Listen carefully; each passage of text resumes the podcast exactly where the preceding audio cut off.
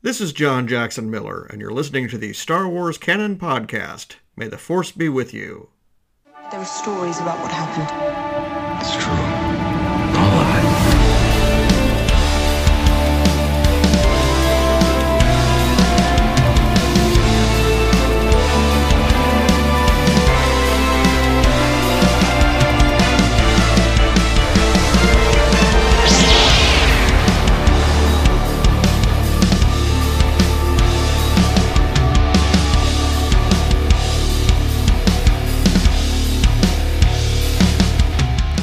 Hey, everybody, welcome to this episode of the Star Wars Canon Podcast. I'm your host, Brian Miller, and I'm so glad that you've decided to join me this week yet again to talk about our favorite thing in the world, Star Wars. Uh, I've got to tell you, I've got a hell of a show lined up for you guys this week.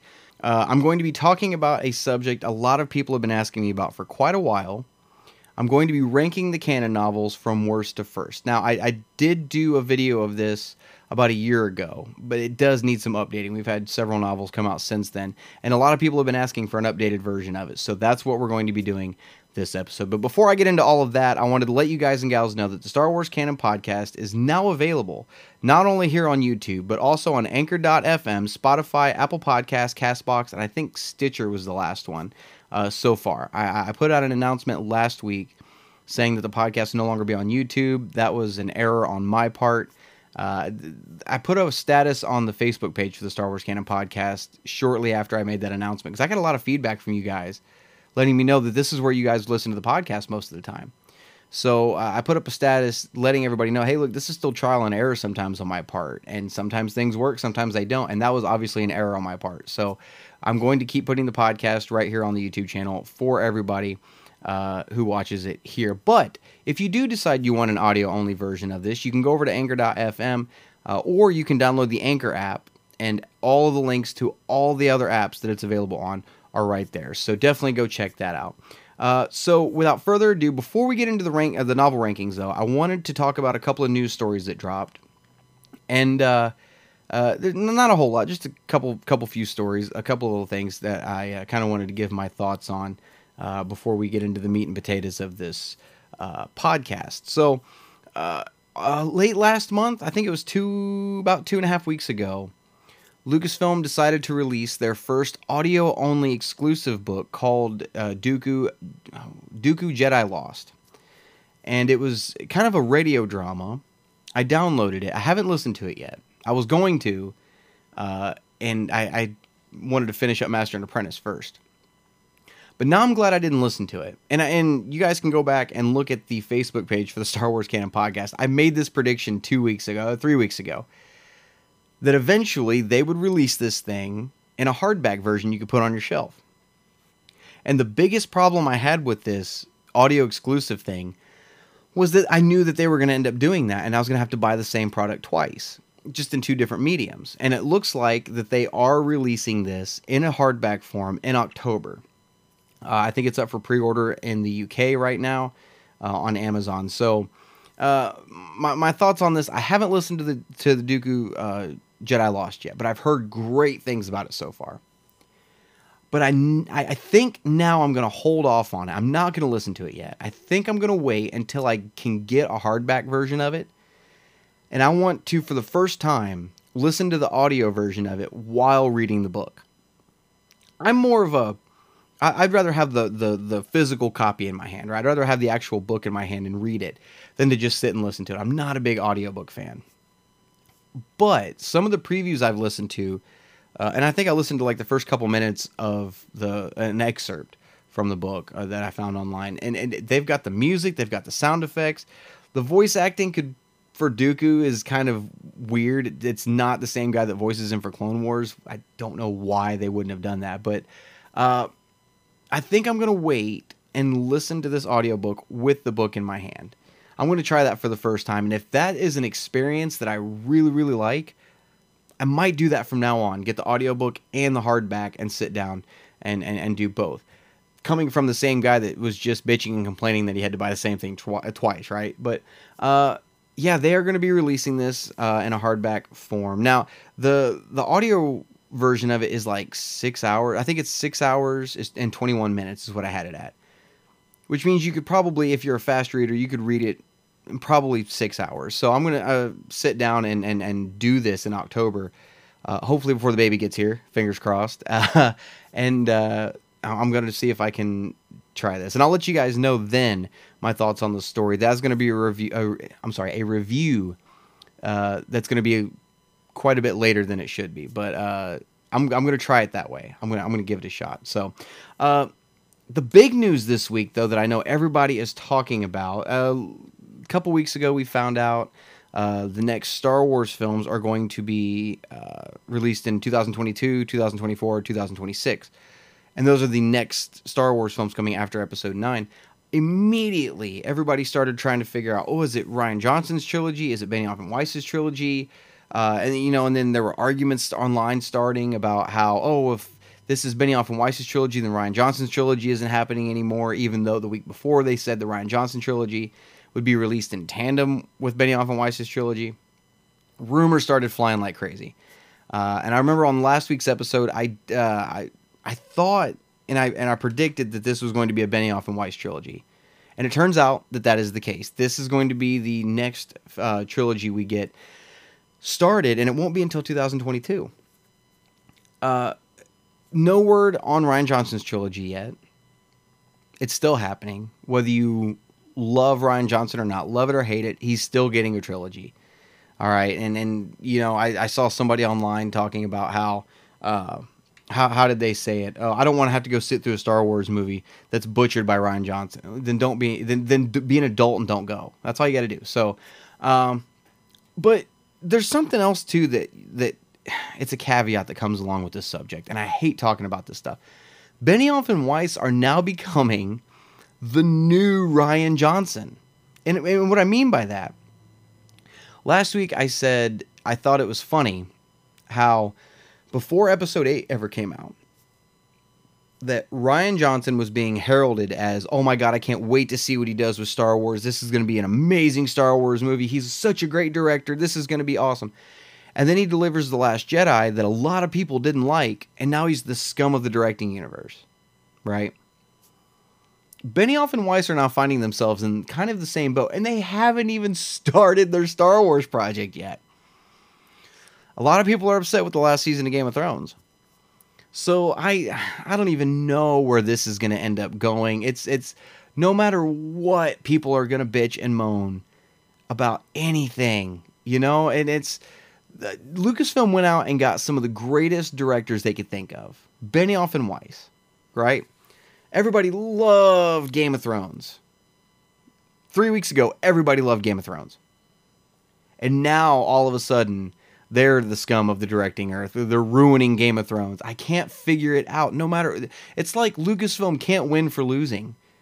You know, no, damned if they do, damned if they don't. But anyway, I digress. They they did come out and announce. Uh, I think it was Bob Iger actually during a conference call came out and said that uh, the next films were going to be the uh, Benioff and Weiss trilogy, which I'm I'm still convinced it's Old Republic. I'm I'm convinced at this point. Uh, what else would it be? I'm I'm I'm I'm so cocksure that this is going to be Old Republic. I, will I'll give up my paycheck. I don't care. If I'm wrong, I will give you my paycheck. First person to claim it gets it. If this is not Old Republic. Uh, but also during that conference call, we got another little tidbit of information that there is a third live action Star Wars series coming. No mention of what it was, but that there was another one coming in development. And uh, there's been a lot of speculation that that could be Obi Wan, and I'm hoping it is. I'm hoping to God that this is an Obi Wan trilogy, uh, not trilogy, a series. I said last in last week's episode that's something that I think it needs a series to really break it down, to really delve in. Because uh, think about what Obi Wan went through on Tatooine. He was essentially stranded in exile, self-imposed exile, on a desert planet, trying to deal with you know Jabba's mercenaries and thugs coming around all the time, trying to deal with not being a Jedi anymore, trying to hide, trying to watch over Luke at the same time all this stuff. The, the Obi Wan we got in A New Hope and the Obi Wan from Revenge of the Sith are two completely different Obi Wans, which requires character development. What got us from Ewan McGregor to Alec Guinness? What got us to those points, right? It, granted, there's certain things between the two that are the same, certain mannerisms and and and stuff like that. But there's that's obviously the Obi Wan we see in A New Hope is a very broken Obi Wan, and I know he's broken at the end of Revenge of the Sith, but not to that degree. You know, finding out that Anakin is still alive, that Vader is still alive. Think about it. At the end of Revenge of the Sith, Obi Wan thought Vader died. Obi Wan seriously thought he was dead. I want to see him find out that Vader is still alive, and I don't want to see it in a film. I want to see it in a series really break down do do a serious character study on Obi-Wan. That's what needs to be done. So I'm hoping to God that's what it is. It could be anything at this point. Uh, but I'm I'm I'm not as cocksure on this one as I am Benioff and Weiss, but I'm pretty cocksure that that, but, but I'm pretty cocksure Benioff and Weiss are doing Old Republic, but I'm not entirely positive about this series. I'm, I'm like I said, I'm hoping though. So uh, let me know, guys. Whatever platform you're listening to the podcast on, or whatever you're watching it on, let me know in the comments section. I'd like to hear you guys' thoughts on that. What do you think that Star Wars series could be? What are you hoping for? Uh, are you with me? Do you think maybe Obi Wan? Fingers crossed, right? Uh, so that's going to pretty much do it for the news this week. So let's get into this topic that uh, a lot of people have been asking about uh, novel rankings. There are, I didn't actually count them. I should have counted, but it, it doesn't matter at this point. There's so many novels at this point. There's there's no numbering them. I think the last time I did a video there were 34 novels. I think's what it was, and I think we've added 5 or 6. I think we might be up to 40 at this point. Anyway, so let's get on with this show and uh, let's just start it right at the bottom of the list.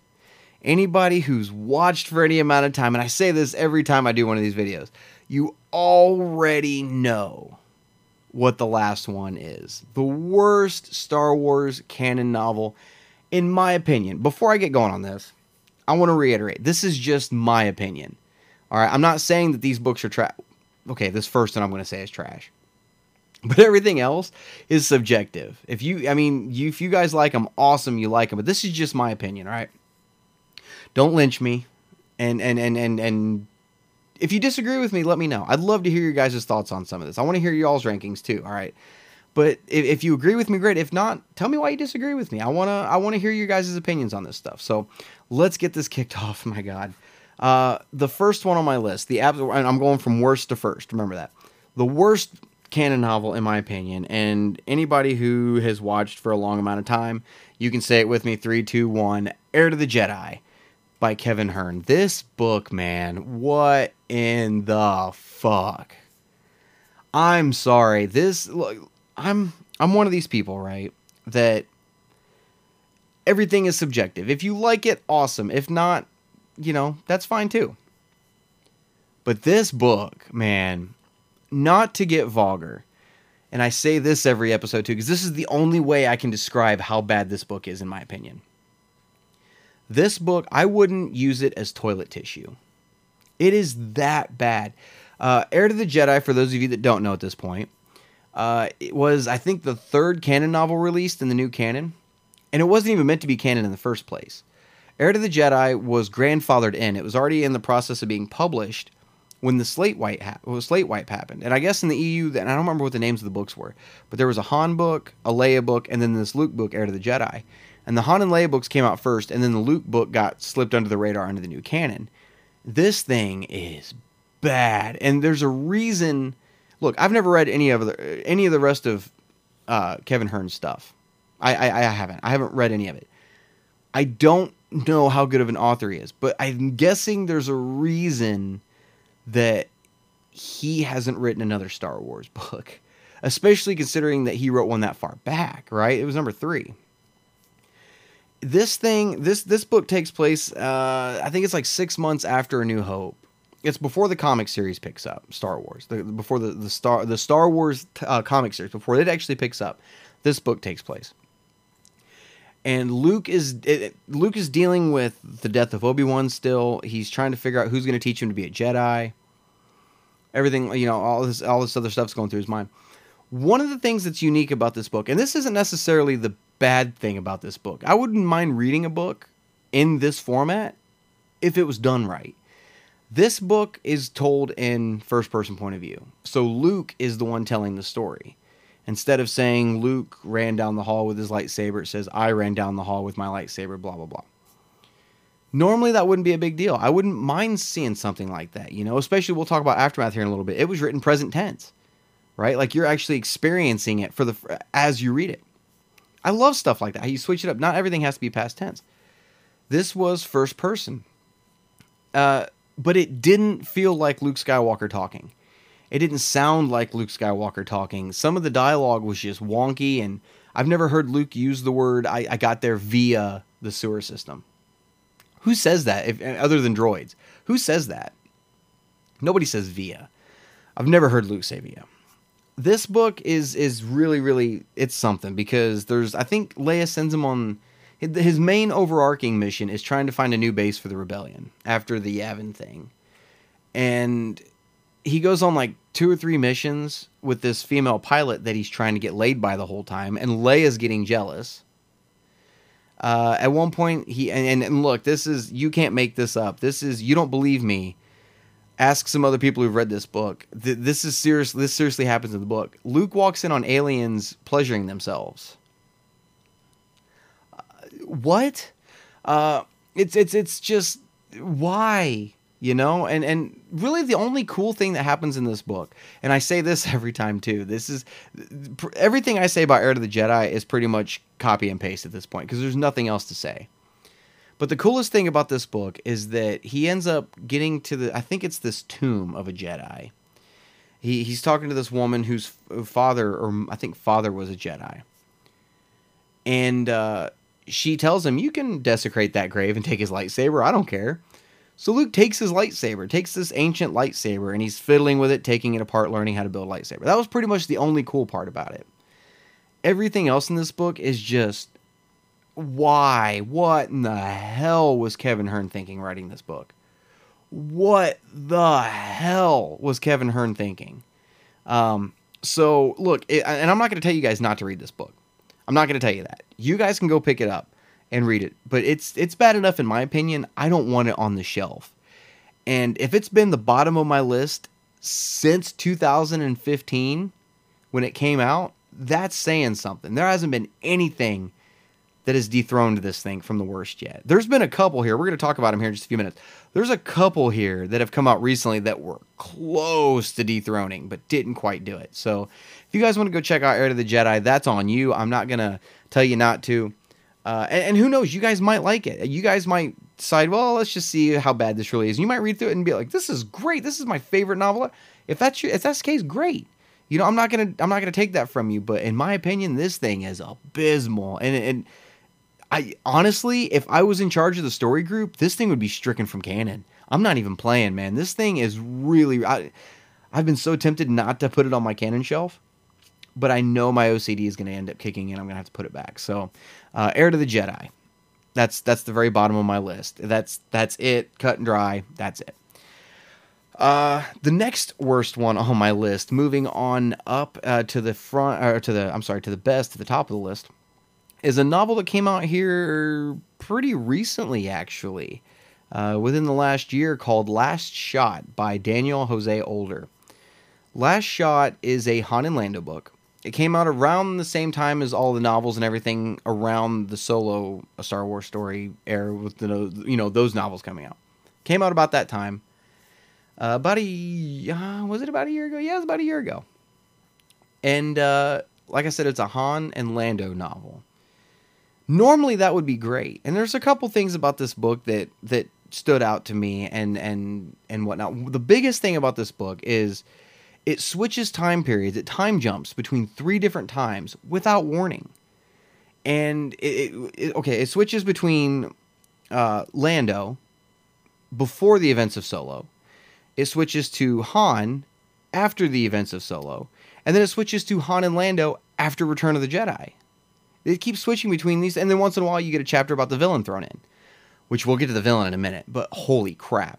Uh, but this book, it just it randomly jumped around, and it got to the point where when I'd start a new chapter, I'd be like, okay, we're doing this now. I had to go back to the end of the last chapter from that time frame and reread the last page or two just to remember what had happened to go into this section. that was one of the things that just didn't do it for the uh, for me for this book. And time jumps, if they're done, they're, if they're done correctly, they're great. But it was just too over the top. Some of these chapters, it would switch back to a time period for a page and a half, and then switch back to the same time period you just left. It would have been a lot better had they written this book in three parts, and it would have been Lando, Han, Han, and Lando. It would have made a hell of a lot more sense that way. But this is what we got. Now, the villain of this story, this is a great villain. Before, before I get too much further, like I said, the bulk of this book takes place after Return of the Jedi. Uh, and it's actually after the, the Aftermath series.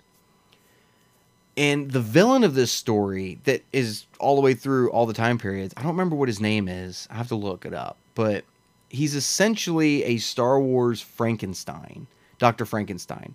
He's taking organic beings and combining droid parts with them to make these cybernetic creatures like Wookiees, like cybernetic Wookiees. Are you kidding me?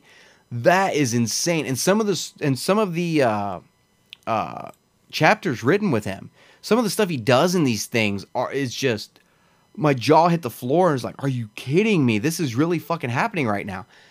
That was the best part of the book. Uh, some of the things that kind of stood out about the book was the overuse of the word ass and I don't care what form it took ass, asses, save our asses, kick your ass. It doesn't matter. When in Star Wars have you ever heard Han and Lando say the word ass? The only time you've ever heard the word ass in Star Wars was in Solo with when L3 walks in, get your presumptuous ass out of my seat. That's the only time you ever hear the word ass in Star Wars. Ever. And it just it, it was jarring and it was seven, eight times a a page. You know, so but but the biggest problem with this book was the time jumps. And had the story been told chronologically, I think it would have had a bigger payoff at the end. I think it would have mattered more, but the structure was just so wonky and messed up. So, uh, Last Shot is one you guys can go check out if you want, especially if you're a big fan of the solo film.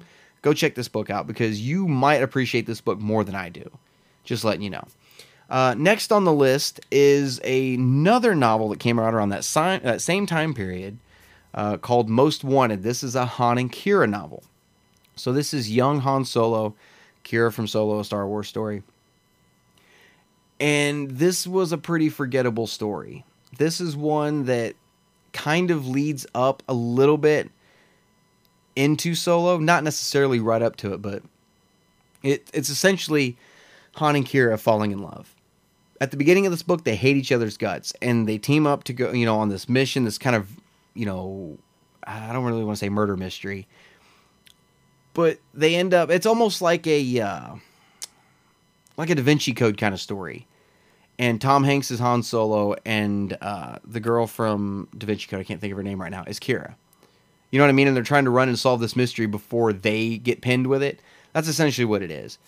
Uh, and it, it's it's not the greatest at all. Uh, some of the writing was pretty wonky, and like I said, it was a very forgettable story. To be honest, I've I, I don't remember half of it. To be honest, so uh, and it, it, was written by Rae Carson, which is weird because she, everything else she's written in canon, I think she did a short story and from a certain point of view, and there was another thing.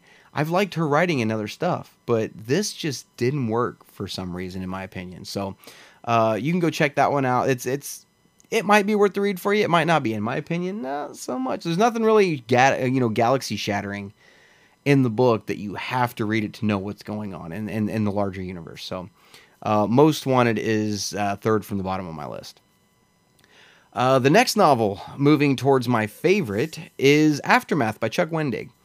This is a novel that takes place immediately at the end of Return of the Jedi like I said earlier, it's written uh, present tense. So instead of TIE fighters flew over, you know, TIE fighters fly over as such and so watches, you know, stuff like it's written in that kind of form. Aftermath was really our first look at, uh, you know, into post Return of the Jedi galaxy. It came out right before The Force Awakens did back in 2015 this book uh, follows a group of characters, which actually Snap Wexley from Force Awakens is introduced in this book as a child. Follows him and his mother Norra. Wedge is in this book quite a bit, uh, and and it's it's kind of a slow book. It's all build up for the next two. This is the first book in a trilogy of aftermath books, and and the, the second two books paid off completely, but this one was all build up. Essentially, it was introduction to the characters, kind of getting to know them a little bit, a little bit of character development, building some backstory that they could build on later on in the other books. Uh, and, and, and like I said, giving a glimpse at post Return of the Jedi. So Admiral Rae Sloane is here. There's, you know, you're you're starting to see this power struggle in the Empire. It's an all right book. It's it's it's it's not bad by any means, but it's it's it's it's not bad. That's that's honestly the best way I can describe it. It's not bad. So, uh, Chuck Wendig later go, goes on in this trilogy to make a great trilogy. The other two books make up for this one. So, if you want to sit down and read the whole trilogy, it's worth powering through this book to get to the other two. And we'll talk about the other two here in a little bit. They're obviously a lot closer to the top of the list for me. So, uh, Aftermath by Chuck Wendig. Go check that one out if you're interested in that trilogy. Uh, next on my list is uh, this one. I've I've I thought about putting this one before Aftermath on this list, but the only reason it squeaked by and got in front of it is because this is the official novelization of The Empire Strikes Back right now. And it's called So You Want to Be a Jedi. It's by Adam Gidwitz, I think is how you pronounce his name. Uh, this book is something. Let me tell you. Now, this book is written in a way I have never seen a book written in before. And it's telling the story as though you, the reader, are Luke Skywalker experiencing this story. So instead of saying Luke dove off the Tauntaun, it says you dive off the Tauntaun. You know, you get what I'm saying? That is the kind of form this book takes, but it's really geared towards children. I mean, really, really over the top geared towards children. I had to power through this thing. It was all I could do to read this book. Some of it was just so eye rollingly bad that I don't know. It's just, but so, like I said, the only reason it squeaked by Aftermath is because this is Empire Strikes Back. Um, in between chapters, there's a little like interlude, I guess you could say. Uh, kind of a lesson on how to be a Jedi. Close your eyes and breathe. And it's breathing exercises. It's, it's yoga for children.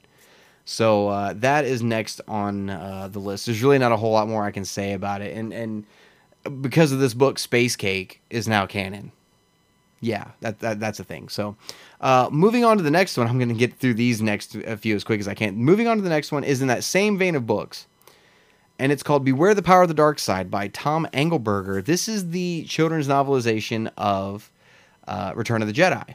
Same format as uh, "So You Want to Be a Jedi," but it is told in an actual past tense uh, form. But to give you an idea on how childish this book is, and to give you an idea whether you feel like you want to check it out, the very first line of the very first paragraph of the very first chapter is two droids walking through the desert. I know it sounds boring. Don't worry, it gets better. That's word for word what it says in this book. It's telling, it's physically telling you, it's acknowledging you as it tells the story. And like I said, it's there's nothing remarkable about it. It's just the novelization of Return of the Jedi. That that's literally all it is. So uh, it's it's it's this far down on the list because of some of its writing. Uh, the next one on the list is The Princess, the Scoundrel, and the Farm Boy by Alexander Bracken, uh, which is funny because this is the A New Hope novelization in that same vein as the last two, and this one wasn't bad. This one wasn't bad at all. This one is split into three sections. It is The Princess, the Scoundrel, and the Farm Boy. The first part of the book is A New Hope told from Leia's point of view. The second act is all told from Han's point of view, and the third act is all told from Luke's point of view. Kind of an interesting way to tell a story, and it wasn't bad. It wasn't bad at all. Added a couple of things to canon. One of my favorite scenes to canon, actually, that I wanted to see a version of that I finally got it in this book, and it was Leia's interrogation scene on the Death Star. That is in this book, and and her experience of going through that and what actually happened once that door shut it actually goes over that, you know. And then for Luke, there was a scene with him training in the flight simulator with Wedge and, and whatnot before they attacked the Death Star. There's just little things in each one that makes it worth reading. This is one you probably want to read to your children. This is one that this is a pretty faithful telling of A New Hope. Some of the dialogue is a little weird. Uh, we do find out some other things also like, during the Han section of the book, the scoundrel section of the book. We find out Obi Wan did recognize R two D two that he does remember him from the prequels and from the Clone Wars, and that he recognizes that droid. He even talks to him, says it's it's great to be flying with you again, my old friend. He recognizes R2, so it's really cool to kind of see that in this uh, book as well. But beyond that, there's there's really not a whole lot more to say about it. Uh, so moving on to the next book on the list, and this one is is kind of iffy because it certain parts of it deserve to be higher on the list than it is, but because of its being bound together as a whole, it had to be set this far down on the list. And it is Legends of Luke Skywalker by Ken Liu. Uh, this is a collection of short stories that are all about Luke Skywalker. Excuse me for just a second. Ooh, throat was getting dry. Talking too much, aren't I? Uh, Legends of Luke Skywalker has, I think, five or six short stories. One of them is just phenomenally great. One of them is so good that it made me look forward to reading the ones after that, thinking that it was going to get better and better, and it didn't. It actually went back to what it was before. Legends of Luke Skywalker follows Luke Skywalker through several different times in his life. One of these stories actually takes place during Return of the Jedi, during the Rancor pit, which is by one of the worst stories in this book, by the way. One of them is after Return of the Jedi, which th- this one is my favorite one. I don't remember the title of it, but it's essentially Luke going around to these different civilizations throughout the universe and learning different aspects of the Force. He's learning this civilization's version of it, and then this civilization's version of it. This particular story, the civilization, uh, civilization refers to the Force as the Tide. It's an ocean planet.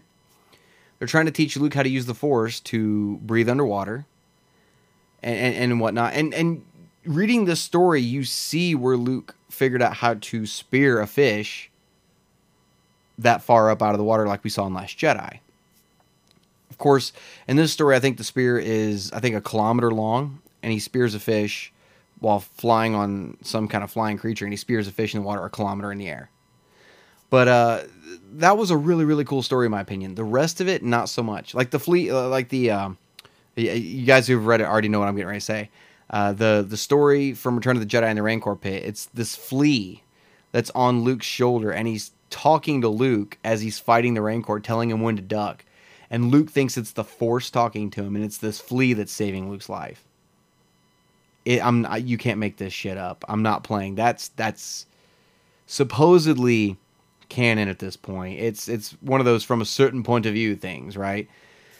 Jesus Christ. But anyway, overall, it's it leaves a little bit to be desired, but that one story, the one with him learning how to breathe underwater and, and the spearing the fish, great, great story. You guys ought to pick it up just for the one. So, uh, that was Legends of Luke Skywalker by Ken Liu. Next on the list is another group of short stories called Tales from a Galaxy Far, Far Away Aliens. Uh, is by Landry Walker, and this book it was some of the stories take place way before anything else in the canon, and some of them take place way back during Force Awakens. Like it's it spans a large era, I guess you could say. Uh, this is a collection of short stories that some of them were shit, and a couple of them were really, really good. One of the shit ones, I'll start. I'll get the crappy stuff out of the way first. One of the shit stories in this was uh, Unkar Plutt on Jakku falling in love with a like a I guess a webcam girl hologram thing, I guess. But it, it, that that that really happened. Uh, but one of the great ones, there's a story in there called um, uh, "The Crimson Corsair and the Lost Treasure of Count Dooku," something like that. And we saw the Crimson Corsair in The Force Awakens in Maz's castle, the red mask alien that Finn was going to hitch a ride with. That's the Crimson Corsair. And this story follows him and his crew. And, and this story makes everything else worth it. Trust me when I tell you that. Uh, it makes everything else worth it. Uh, and it's uh, them tracking down this lost treasure of Count Dooku. And when you read it and you find out what it is, your jaw's going to drop. You're going to absolutely love it. Uh, it, it, it, it's coming way out of left field. You'll never see it coming. One of the stories that I thought was, I don't want to say bad, but was interesting and it, it raised a lot of questions in my eyes for a while and it still does to a degree. There's a story in there about Bobbajo, and for those of you that don't know, Bobbajo is the alien on Jakku, right behind Rey when she turns down the 60 portions. I think it was no, I don't think it was when she turned on the 60 portions. I think it was the first time she sees Unkar. But he's the little short alien with the big crate on his back with the snakes kind of sticking out of it. That's that's Bobbajo. And there's a story in here about how he was captured and held prisoner on the first Death Star in A New Hope. And that he had his creatures in this cage and that they he sent the creatures out to try to help him escape the Death Star. And and during the story you hear everything else going on in the background. Everything that happened during A New Hope, you hear, you know, all the the prisoners and the garbage chute. You you hear everything going on, right? You hear the space battle going on outside. But it turns out in this story that he's trying to help the rebellion destroy the Death Star, and he sends his creatures out, and they do something to one of the kyber crystals, and it it blows the Death Star up. That that's what blew the Death Star up, and it wasn't Luke's torpedo. It was this creature messing with this kyber crystal, and this does really lend to the to the whole from a certain point of view thing because from Luke's point of view, he blew it up with a torpedo. From our point of view, he blew it up with a torpedo. But from his point of view, from Bobbajo's point of view, he blew it up. One of his creatures blew it up from the inside, and that was kind of a secret that he took with him, and he just secretly knew, hey, haha, I'm the one that did it. It really does lend to the whole from a certain point of view thing. But it's kind of an interesting little story to read. When I was reading, I was just like, wait, what? Are you serious? This is really happening right now? But uh, this it's one it's it's worth picking up. It's not bad. It's like I said, it's just uh, I think it's a Lucasfilm Press uh, release, so it's it's worth picking up. Just like I said, a couple of the stories are just shit, but the rest of them, oh, so good, so good. So uh, that is uh, Tales from a Galaxy Far, Far Away. Uh, Aliens, and it, it's ironic because it says Volume One. They've never done a Volume Two, and I'm waiting for a Volume Two. We'll see what happens. Uh, next on my list is a small novelette. I guess you could call it a novelette uh, called Before the Awakening. Uh, this is in a vein of series, uh, in, in, a vein of books in a series. Uh, this particular book was written by Greg Rucka. The you can tell these books all are in a series because they have the black, white, and red ink on the covers, right? This is one of those. This one has three stories in it. It has a Poe Dameron story, a Finn story, and a Rey story. My favorite of which was the Rey story. Absolutely great. Uh, and, and all of these stories lead up to Force Awakens, where the characters were as they were getting closer to uh, the events of the film. Like for Finn, he was training against the same stormtrooper that he fought on Takodana in hand-to-hand combat. It kind of tells how Finn knew how to fight hand-to-hand combat and and and whatnot. With Rey, the Rey story was absolutely phenomenal. The Rey story was great, and it's essentially her finding this uh, freighter out in the sands Jakku that's like intact, and she works on getting it put together and rebuilt so that she can fly away with it, or go turn it in for portions. And she's sitting, you know, she's sitting there thinking, "Oh God, I could, I could get ten thousand portions out of this," you know, something like that. And she gets this thing flying, and flies it into uh, Niima Outpost. And I'm not. That's all I'm going to say. I'm going to let you guys read the rest of it. And and you guys, seriously, this is great. And what's cool about this particular Rey story is it tells how she was able to fly the Falcon in Episode Seven. How she's like, we've got you. Know, when Finn's like, we need a pilot, and she's like, we've got one. She says after the whole fight, she's like, I've only ever done simulators and stuff. That's all explained in this book. So uh, the the Poe Dameron story was essentially him trying to find Lor San Tekka. It, and like I said, it just kind of puts pieces in place for the film to take place. So uh, it's kind of a neat little book to read. You can read through the whole thing in like three and a half, four hours. Uh, and ironically enough, all of these, well, most of these books in this vein are next in this list. Uh, so Before the Awakening by Greg Rucka is uh, next on the list. Next after that is uh, The Weapon of a Jedi by Jason Fry. This is another one of those black and white and red covered novelettes. And this book is what Heir to the Jedi should have been. This is the weapon of a Jedi. This is this is what it should have been. This is a Luke Skywalker story. As a matter of fact, it takes place immediately after Heir to the Jedi. So you read Heir to the Jedi, you can throw it away and then pick this one up, and it's gonna fix everything. This is a story that it's it was really cool to kind of see how Luke was growing a little bit. Uh, and and learning how to use his lightsaber and, and kind of the lengths he was willing to go through to make it happen, and how to learn to use his lightsaber and whatnot. And it introduces a character called Sarco Plank, who I assume is a bounty hunter. This is a character we've never seen again uh, in, in any kind of canon as a character that had anything important to do. They're in the uh, Sarco Plank is in the background on Force Awakens. They made a Lego character of them for the Lego Force Awakens game, and that's really about it. And, and I think they made an action figure of him. Other than that, we've never heard the name Sarco Plank again. Never. And no novel, no comic book, no, I mean nothing. He's never been mentioned again. But he was a really cool villain. He's kind of this bounty hunter, kind of trying to hunt down Luke Skywalker. So it was it was a really really fun story. Definitely, check, especially if you're a big Luke Skywalker fan. There's not a lot of Luke Skywalker stuff in the new canon yet, and I would read every bit I could, except for Heir to the Jedi. I'll say that much. Read everything Luke you can, and, and this is one of them that I definitely recommend. Uh, so that is uh, the Weapon of a Jedi. Great, great book. Uh, next on the uh, on the list is a Leia book in that same vein of, of novelettes, and it's Moving Target uh, by Cecil. I, am I'm, I'm to butcher this name. It's by Jason Fry and Cecil Castellucci. Lucci. I don't know how to pronounce their name completely. Uh, this book takes place immediately between Empire Strikes Back and Return of the Jedi, but before the Forces of Destiny episode where Leia uh, you know, meets Maz Kanata and gets the Boushh outfit and the uh, Age of Rebellion comic, Leia's Age of Rebellion, uh, uh, Age of Rebellion comic, takes place before that. This book successfully and completely and totally null and void Shadows of the Empire, which breaks my heart to say because that was my favorite, one of my favorite EU novels. This was the first book that they released that started to delve into the gray area between good and bad and what the rebellion was willing to do for the greater good. You know, we saw it a little bit in Rogue One with Cassian Andor shooting his informant in the back and and you know he even said I've I've done things that I'm not proud of, which makes me so that, that's the only reason I'm really excited for the Cassian Andor series.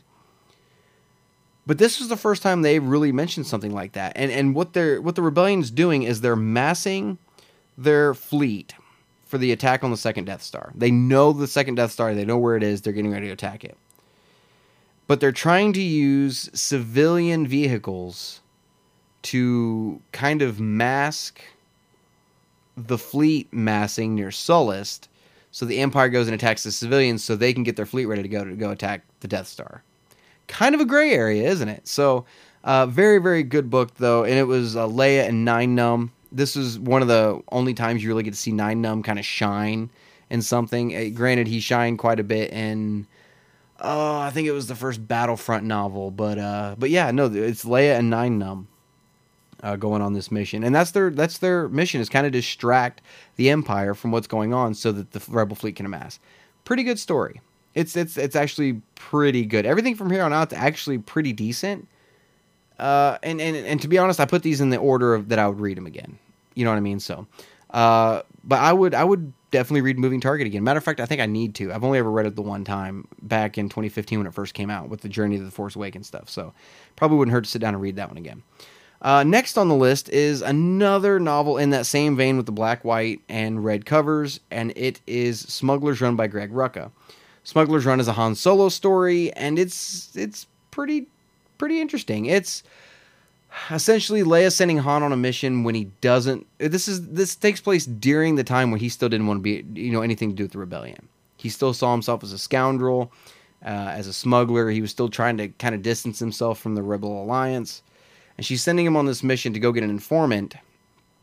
Uh, and, and, and things go awry. That's all I'm going to say. So, uh, but it introduces an uh, uh, an imperial officer and I don't remember her name. I didn't remember her. I didn't remember her name last time I did the video like this, but she's uh, pretty interesting. She had a cybernetic eye, and whatnot. And I think she got mentioned again later on in another piece of canon, and I don't remember what it was. I actually need to go back and check. So definitely check this one out, especially if you're a big Han Solo fan. This is this one was pretty fun to read, uh, and, and I don't think you'll be disappointed at all. Matter of fact, this is the novel that finally answered the question whether or not Chewie got a medal during the Battle of Yavin. We know he got the medal. He still has it in this book, and I know Chewie still had his medal in the Chewbacca ew comic. Uh, sorry, I can't say Chewbacca comic without getting a bad taste in my mouth. We'll we'll talk about comics later, but uh, we know he had his medal in that also. But we this was this came out first. We know he got a medal from this, so definitely check out Smuggler's Run. This is a neat little book to read, and uh, I think you guys might really enjoy it. Uh, next on the list is the first novelization of a film on this list so far, and it is Rogue One, a Star Wars story by Alexander Freed. This is so far, uh, I want to say this is going. This is my least favorite novelization out of everything so far. Uh, this novelization, the, the only thing, this is literally the telling of Rogue One, but it does add just a couple of little things here and there a little bit more character uh, de- uh, development on Rhodey, or not Rhodey, Bodhi. I'm sorry, I'm, I've still got Endgame on the mind. Uh, a little bit of uh, character development for Bodhi Rook, and kind of what the Bor Gullet saw in his head and stuff like that. Uh, and it builds a little bit more on Saw Gerrera and and whatnot. But other than that, really, there's not a whole lot extra to this, at all, hardly at all. This is simply a novelization that adds maybe two or three scenes. So uh, take that for what you will. And I mean, I, everybody out there knows what a novelization is. If you've seen the film, you're not going to miss anything by not reading this book. That, that, that's essentially the best way to describe it. Uh, next on my list is one that I was really hoping would be, be higher on the list and better than it turned out to be. It wasn't bad by any means, but it, it, it wasn't as high on the list as I was hoping it would be and that is Phasma by D- Delilah S. Dawson. Phasma is obviously the backstory, the the origin story, if you will, of Captain Phasma from Force Awakens and Last Jedi. And uh, I really wanted to know more about Phasma. I wanted to know, you know, because she wasn't utilized much at all in the films. And I wanted to know more about her. And now that I know more about her, I'm a little let down by the character, to be honest. It was still a decent book to read but it's just the story itself sometimes it didn't even feel like a star wars book you know to to kind of give you guys an idea phasma is from a i guess you could say a primitive uh, almost viking-esque planet where she was going to be in charge of this tribe. She had bigger ideas and ended up leaving getting picked up by the first order. You guys can read it in the book. But there were a couple parts in this book that the some of the things that happen in this got this book high, you know, pretty high on this list. Uh, there are some seriously like gladiator deaths in this book. If you if you want to read some serious like gory Star Wars stuff, this book there I mean there's arena fights in this where people are getting beheaded. Like it's it's insane to read sometimes, right? Uh, in this book, we also get introduced to General Hux's uh, father, uh, we kind of find out what happens to that character, you know, throughout uh, throughout his life, uh, and and kind of his relationship with Phasma. General Hux's relationship with Phasma later on, stuff like that. But you really see why she is the way she is in Force Awakens, and you see why she's simply out for herself. That that's really all. This Phasma has only ever cared about one person, her. So uh, this is this is actually kind of a fun read. It took me a little while to get through it because I wasn't expecting the whole uh, Viking kind of feel to Star Wars. And, and, and to be honest, this doesn't feel like a Star Wars novel. It feels like Star Wars for maybe 15% of the book. The rest of it doesn't feel like Star Wars at all. So take that for what you will. Maybe you guys will like that. Maybe you won't. Just take take it with a grain of salt. If you guys feel like it's something you want to check out, go check it out. Don't let me don't let me deter you from reading something that you guys might end up really really liking. But personally, it's it's pretty low on the list for me. Uh, let's see here. Next on the list, where am I at? Next on the list is uh, an interesting project that Del Rey released, and it's called "From a Certain Point of View." This came out for the 40th anniversary of Star Wars, and the way they celebrated it was with 40 short stories summing up A New Hope sounds cool, right? And it is cool. I mean, there's there's several stories in here that are actually a lot of fun to read. The first one called Raymus, God, this is the story that bridges a new hope, or uh, bridges Rogue One to a New Hope, and it's from the point of view of uh, Raymus Antilles on the Tantive Four, and there's like an hour there. They were in hyperspace for like an hour, and it explains why they had to come out of hyperspace and everything like it. And it leads right up to his death, like in A New Hope. Because spoiler alert, Vader chokes him to death in A New Hope at the beginning. It leads right up to that moment, and it's so cool to see his relationship with Leia, to see Leia dealing with everything in between Rogue One and A New Hope and whatnot. And that's just the first story in the book. Everything else, as you go through the book, the story of A New Hope is told, but from everybody else's point of view, from background characters. And if you're going to read this book, I really, really hope you guys like the cantina scene because you're going to be in it for about half of the book. Half of this book, 20, oh, I mean, I need to count how many stories. I'm going to say somewhere between 13, 14, 15 of these stories are all in the cantina from different points of view of, of, of, things that happen in the cantina. And some of them you don't give two shits about. Some of these stories make no sense at all and why they're even in this. They're just characters from A New Hope from the background. But once you get out of the the cantina, because I just like I was like, oh my god, I'm so. Uh, I was going through these stories at the cantina. I'm like, okay, I'm almost done with the cantina. Thank God. I flipped the page, another cantina story. I get through that one, flip the page, another cantina story. It just kept coming and coming and coming and coming and coming. I'm like, I get it. The cantina's there. There's aliens there. I get it. Move on.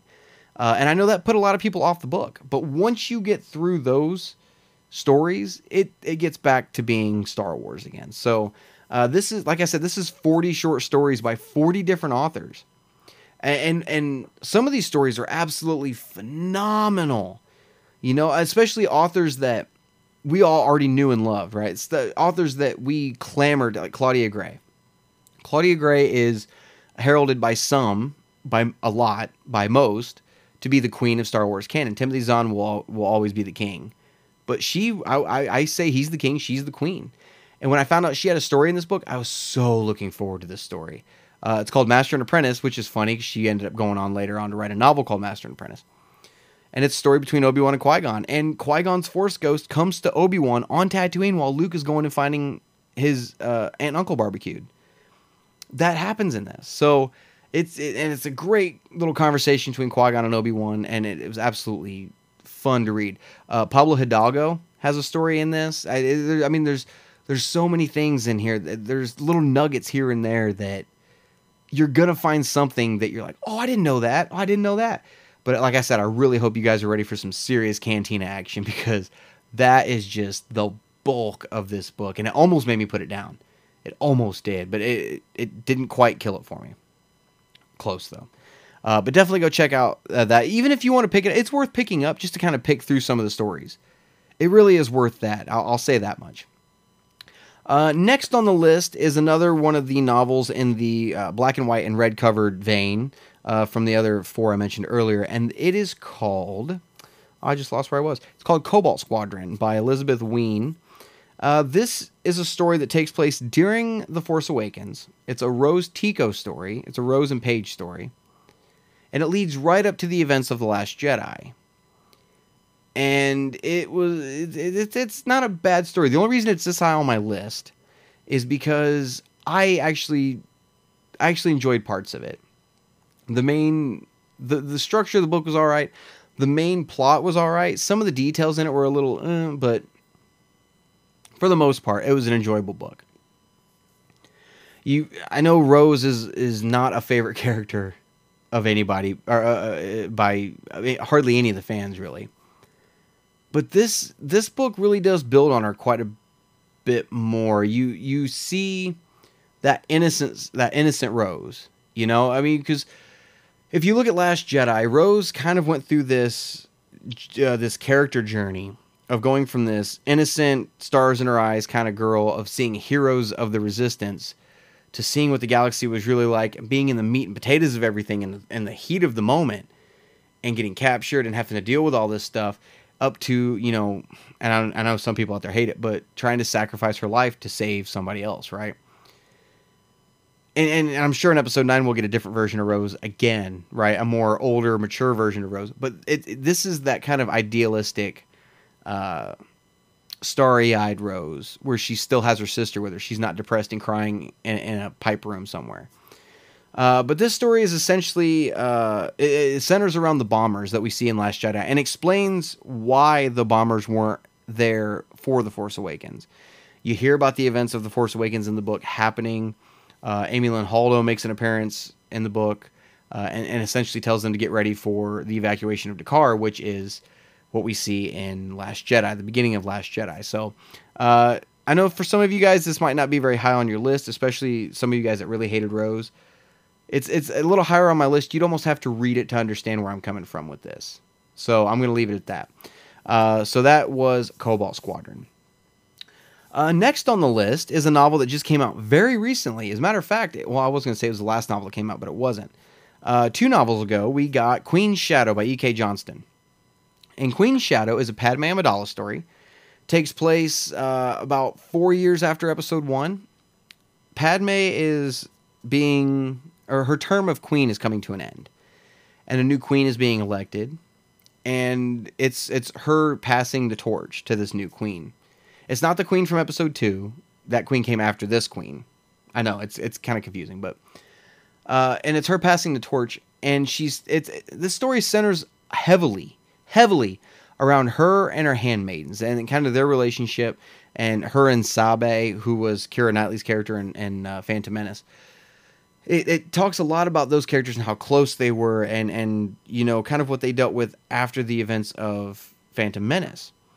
Uh, Captain Panaka is there, and, and, and some of these other characters that we know from episode two are introduced, kind of like Captain Typho, you know, which was Captain Panaka's nephew, stuff like that.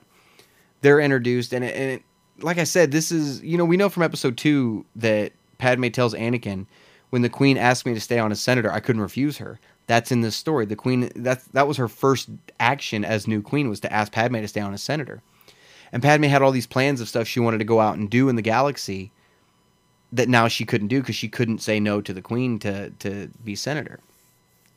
And so she sends Sabe out to do this stuff. And what she asks her to go do, you guys are gonna love this. I mean, I mean to, I'm not gonna tell you what happens, but I will say this much: Shmi Skywalker gets a name drop, and it's great. It's absolutely great. So uh, this book is actually pretty cool. Like I said, it's a character study on Padme and her handmaidens, and you learn some little little things about Padme in this book, and, and about being the queen of Naboo in this book and whatnot. Uh, you know, certain things that I guess would make sense being there, but you don't think about like her dresses having escape hatches on them, so she can just duck out and run and leave the dress kind of standing there if she had to. Stuff like that, little details you never would have guessed. But this book essentially follows Padme as a senator, and it's called Queen Shadow. Uh, she's uh, essentially she's trying to convince everybody. She's trying to prove to everybody that she's not the queen anymore and that she can step out of that role and just be a senator and, and try to get people to look at her as a senator and not as a queen anymore you know and not not as this this monarch. So uh it's uh, this elected monarch i'm sorry. And uh, it's got her first interactions with Bail Organa, uh, Mon Mothma, and, and and kind of how she got into that circle that we knew she was a part of in episode two, kind of her learning to be a senator and whatnot, and and and, and I mean, Queen Breha from Alderaan is in this book. Padme's talking to her. It's just an amazing. This is this is a great book. This is this is an awesome book. Not a lot happens in the way of plot, to be honest.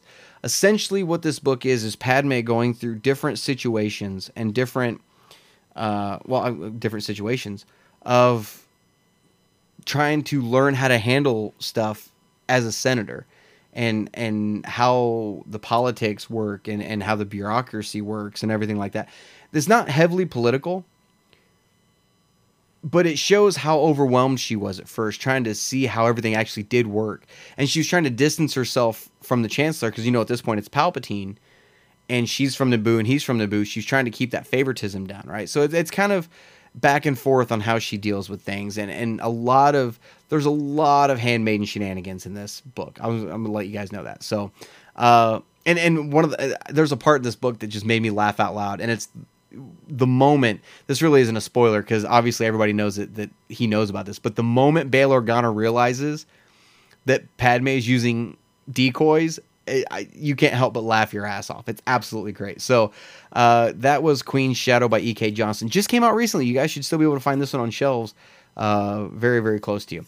Uh, next on the list is a set of four short stories. And I know a lot of people are not going to be a fan of this one. This one is so high on my list because of one of these stories. And the story and this story is so good it keeps the rest of this book afloat. This book is Canto and It's got four different authors, and I don't remember off the top of my head who the four authors were. Uh, I do know that Rae Carson is one of them. Uh, John Jackson Miller was uh, another one, but I don't remember the other two. Uh, but I like the Rae Carson story quite a bit. But the John Jackson Miller story, holy shit! It's called The Ride, and this book, uh, this this story is insane to read. You guys, I'm I'm not even going to tell you anything about it. You guys have to go read this one. I know a lot of people weren't a big fan of the Canto Bight stuff in Last Jedi. I and I I get where you're coming from. I understand it. And I think it's funny how people are, oh man, they should have taken all the Canto Bight stuff out. That was a big portion of the movie. It was 11 minutes. It was 11 minutes of a two hour movie. It wasn't that big of a portion of a movie. Just wait it out and just just stick it out. You get through 11 minutes.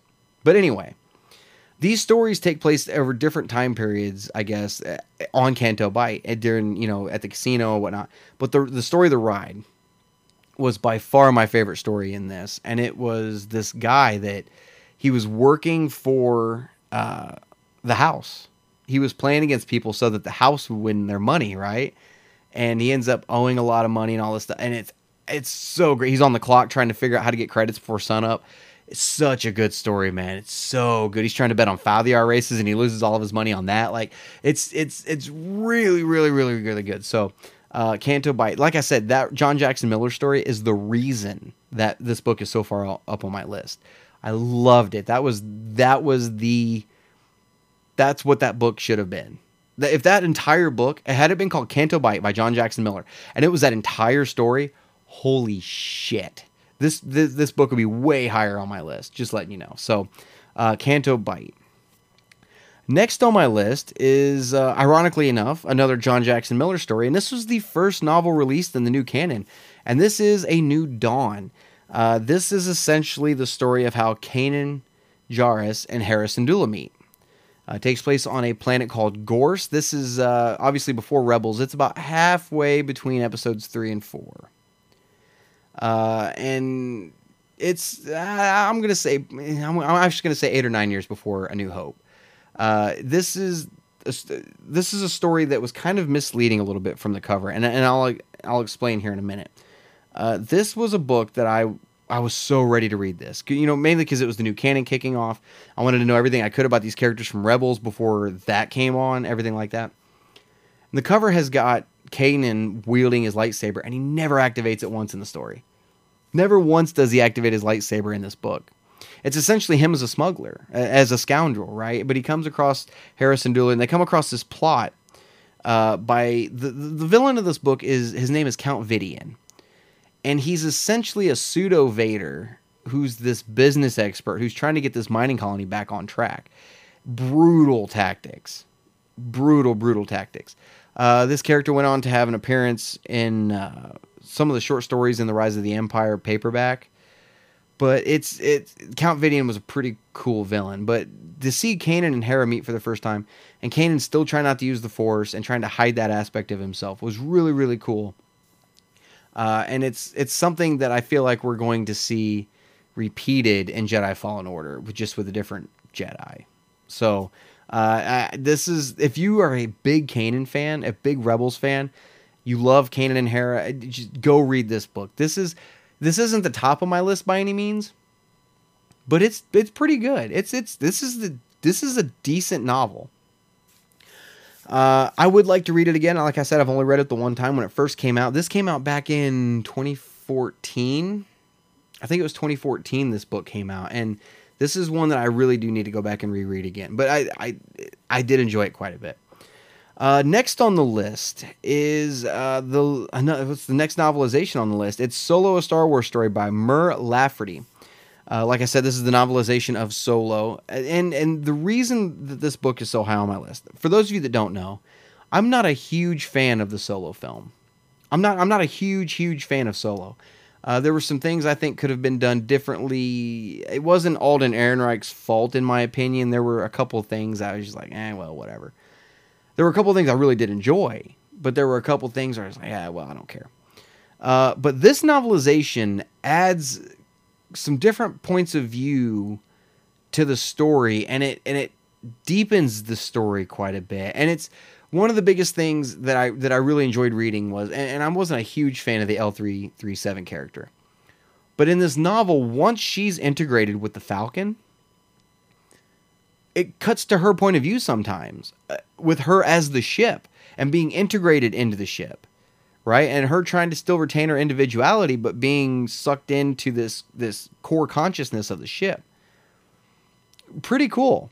And we come to find out that after Lando takes off with the Falcon, toward the end of the of the film, you know, he had one last conversation with L337 over text, right, on the screen. And it, that was a kind of a cool aspect. But the reason this is so high on my list, there is a scene at the end, the epil uh, yeah, be the epilogue of the book when it prologue is first, epilogue is last. The epilogue of this book should have been in the motherfucking film. It should have been in the movie, and I will take that to the grave. This scene right at the end was Enfys Nest turning over the fuel to Saw Gerrera and Jyn Erso. That's what they were using it for. They were going to use it for a terrorist attack that we saw in another book I'm getting ready to bring up here in a few minutes. And it that that should and, and I mean Jyn Erso is just a little girl in this. That should have been at the end of the solo movie. I will take it to my that's how that movie should have ended. Not with Han and Chewie flying off into the distance. It should have been them flying off talking about Jabba going to Tatooine. He's like, hey, when have I ever steered you wrong? Take off. And then just slowly kind of fade down and, and, and show this scene happening between Enfys Nest and Saw Gerrera. It would have linked your only two standalone Star Wars films so far together in the same time period and made them feel kind of cohesive. And it would have made this whole canon come together a hell of a lot more. Great scene. Absolutely amazing scene absolutely great. So uh, the novelization for Solo Star Wars story is uh, is uh, that high on the list, and you know you also get to see stuff like uh, you know the reason Han got sent to Mimban, why he got in trouble, why he got sent to the infantry, and he was in flight school. You know, we find out how he got the scar on his lip. You know, Harrison Ford had a scar on his lip. Alden Ehrenreich, they put the scar on his lip. You find out how he got it in this. It's kind of like when River Phoenix in Indiana Jones' uh, Last Crusade, how he hits the whip and he cuts his lip, and that explains how Indiana Jones has a scar. That's how they did it with Han Solo. So it, it was kind of cool seeing that too. But it was a pretty good novelization, and it was it was actually fun to read. To be honest, after reading this book, and I'm going to say this about another novelization here before long. But after reading this book, uh, Solo, a Star Wars story, should have been a novel. It shouldn't have been a film. That story worked better as a novel, and I don't. And I don't think. I don't think Star Wars fans would have such an issue with the story if it was just a novel and not a film. You know, Lucasfilm, you only get to make so many films at a time, and you're going to blow your proverbial wad on a story that should have been a novel. So, uh, if you guys didn't like the solo film, read the novelization. Trust me on that. Uh, next on my list, uh, moving down, is a. Uh, I think this was the sixth novel released in the new canon. It's by Christie Golden, uh, and it's called Dark Disciple. And Dark Disciple takes place during the Clone Wars. As a matter of fact, it was written from unaired episodes of Clone Wars. And Dark Disciple follows Asajj Ventress and the Jedi Quinlan Vos.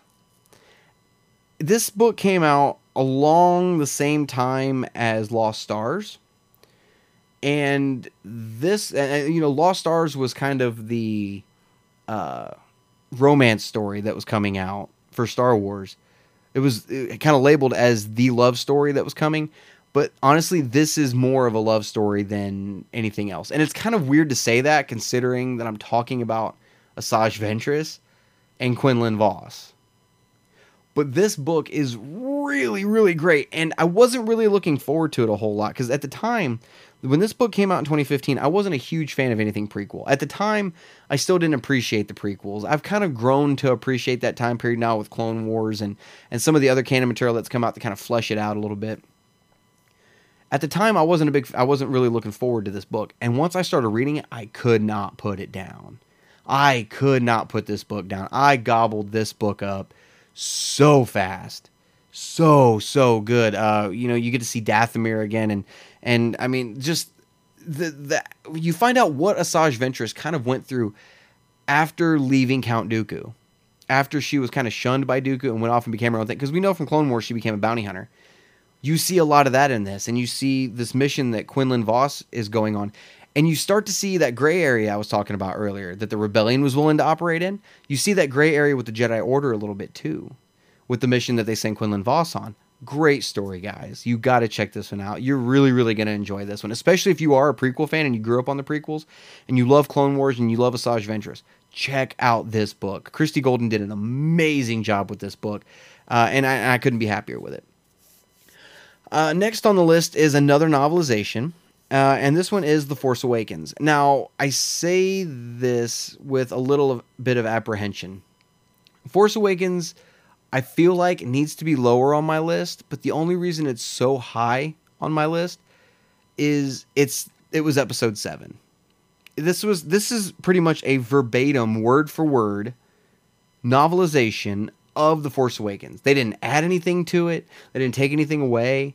Uh, well, the, I will say this: the only thing they did add, they ended up retconning with the Last Jedi. Uh, but the reason I'm gonna put this novel so far up is First off, it's it's, it's Alan Dean Foster. Who doesn't love Alan Dean Foster? He wrote Splinter of the Minds. I I mean, he was the I guess you could say the father of the Star Wars EU. You know, with Splinter of the Mind's Eye. Absolutely, I, I love him. So, and, and you know, he holds a special place in my heart as a Star Wars author. But this novelization, this is a fun book to read. Like I said, it doesn't really add anything to the story or take away, but just to kind of read through it and the and kind of the the pacing of how he writes certain scenes, it it boom boom boom boom. You go right through it and it's it's kind of fun to read, you know. And, and even even if you hadn't seen the film yet and you read this book, you can sit here and picture all this happening with how descriptive he is and whatnot. So, uh, if like I said, you're not going to miss out on anything by not reading it.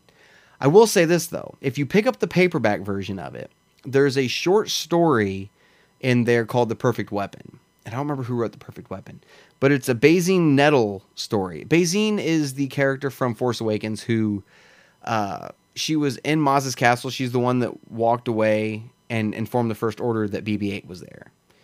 That that's that's Bazine Netal, and it's kind of an interesting story. I think that story is there's no confirmation, but I think that story is her getting Darth Vader's helmet delivered to Kylo Ren you read the story and you let me know. But if you're going to pick this up and if you're not interested in the Force Awakens story aspect of it, pick up the paperback so you get this these extra little short stories and and and, and read those. So, uh, but the Force Awakens is is next on my list, and, and, mainly it's because of Alan Dean Foster. He has everything to do with this book, book being as high on my list as it is. Uh, next on my list is a uh, kind of a smaller novelette, I guess you could call it. It was kind of a young reader. Uh, this book is called Guardians of the Whills. It's by Greg Rucka. And this book takes place right before Rogue One, and it's a Chirrut and Baze story. It, it, I, the reason I really like this book is I really, really liked Chirrut and Baze in Rogue One. They were two of my favorite characters in all of Star Wars, to be honest. But in that movie in particular, loved them. And they had a very interesting relationship.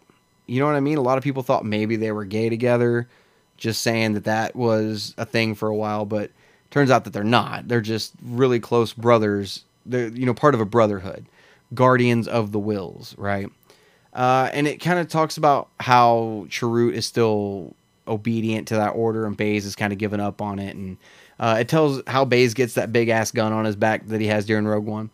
But it's simply a contained story that takes place on Jedha in Jedha City that centers around them. Essentially, it's uh, they're they're trying to get these, uh, I guess you could say, orphans off planet.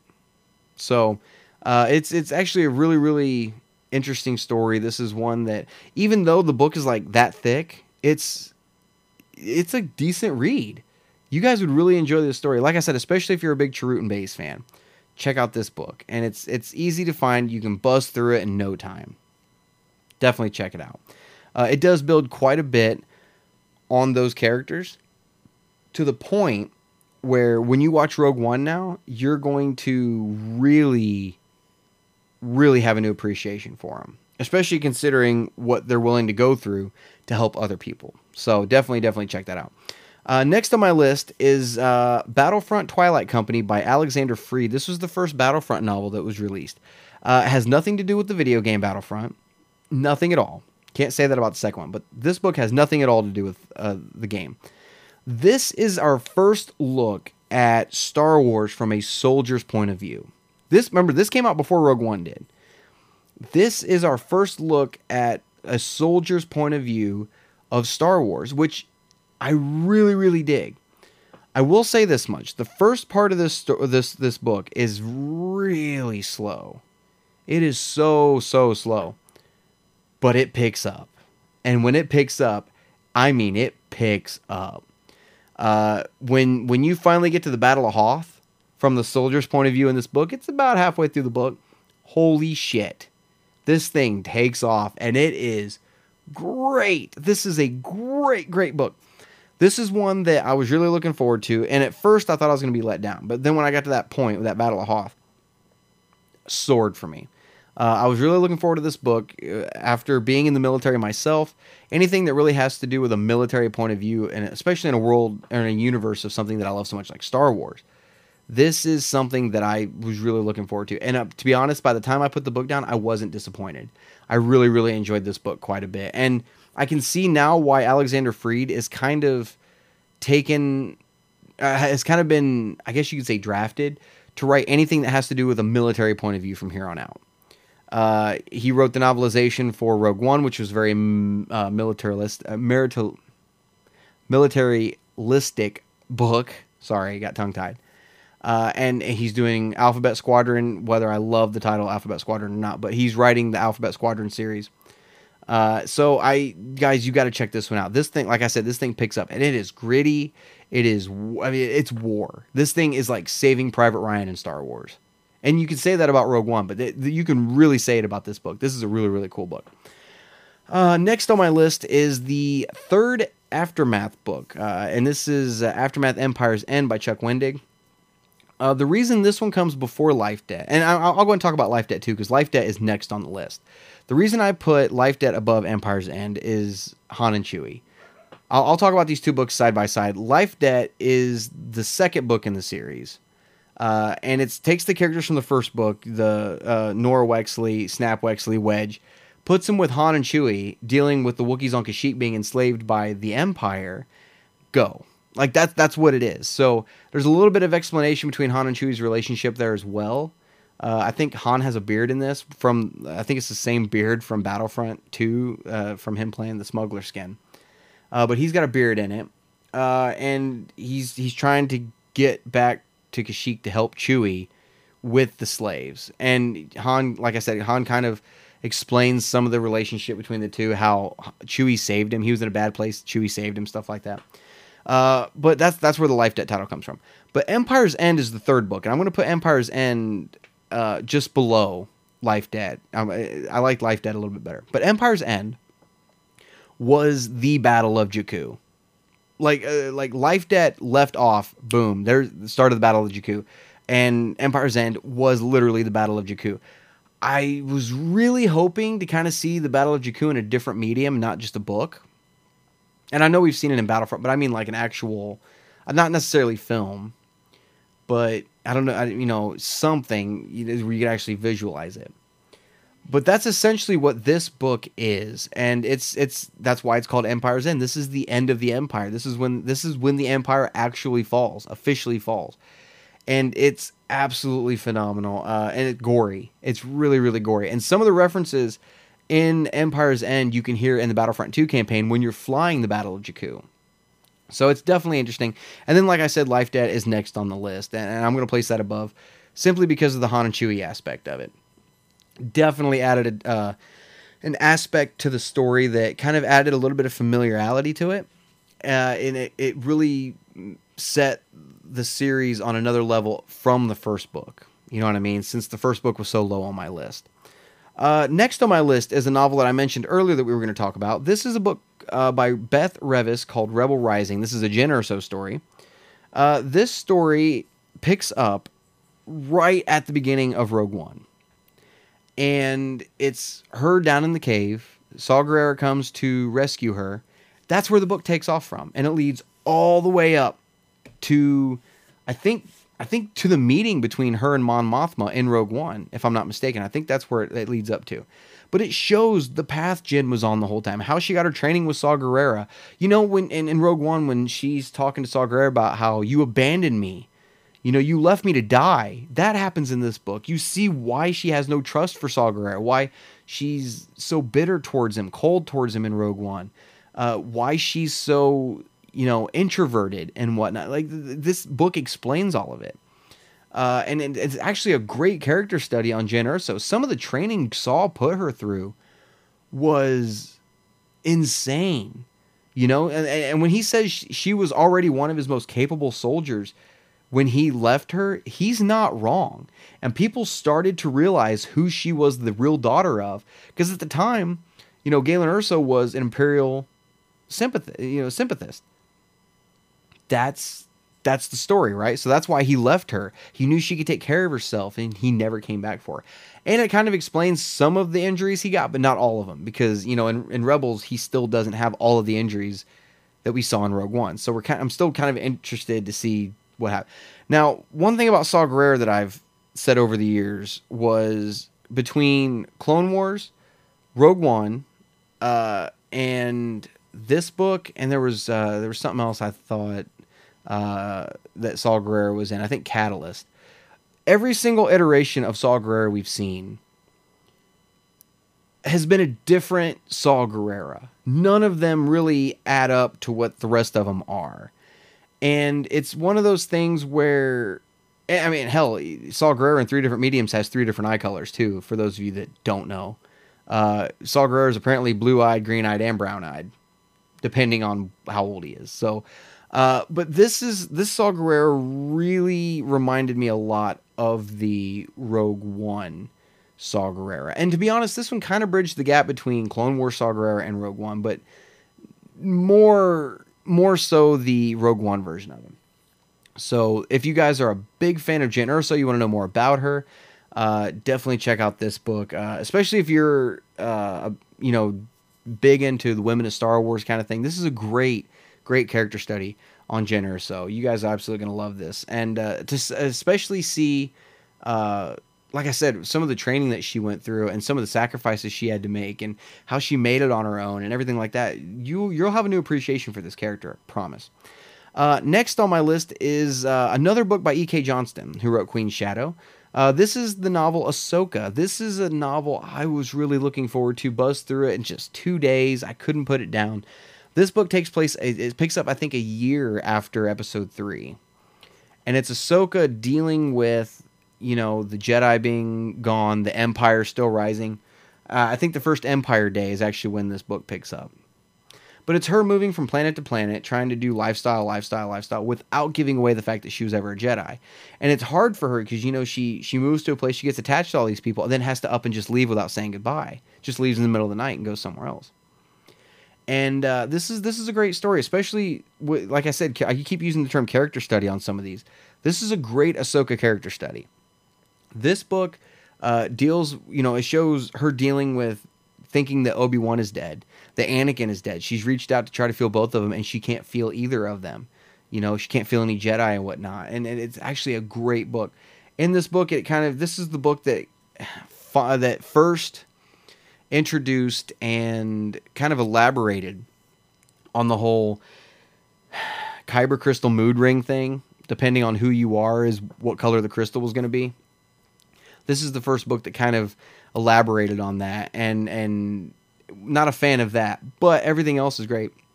She gets her two white lightsabers in this that we see her have in Rebels. You know, she gets those sabers in here, and it's kind of funny where she gets the uh, crystals from. You definitely read it to check it out.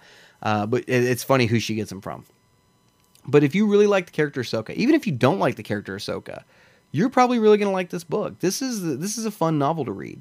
Uh, and and if you're an audiobook fan, Ashley Eckstein, who for those of you who don't know, voices Ahsoka in Clone Wars and Rebels, did the narration for the for the audiobook. So definitely check that out, man. Definitely. Um, but Ahsoka is actually a really really fun novel to read, and like I said, it's a great character study on her, especially leading up to where we know she ends up with Rebels as Fulcrum. So definitely definitely check that one out. Uh, next on my list uh, is Catalyst, a Rogue One novel by James Luceno. This novel is an interesting one because this came out maybe two weeks before Rogue One hit theaters.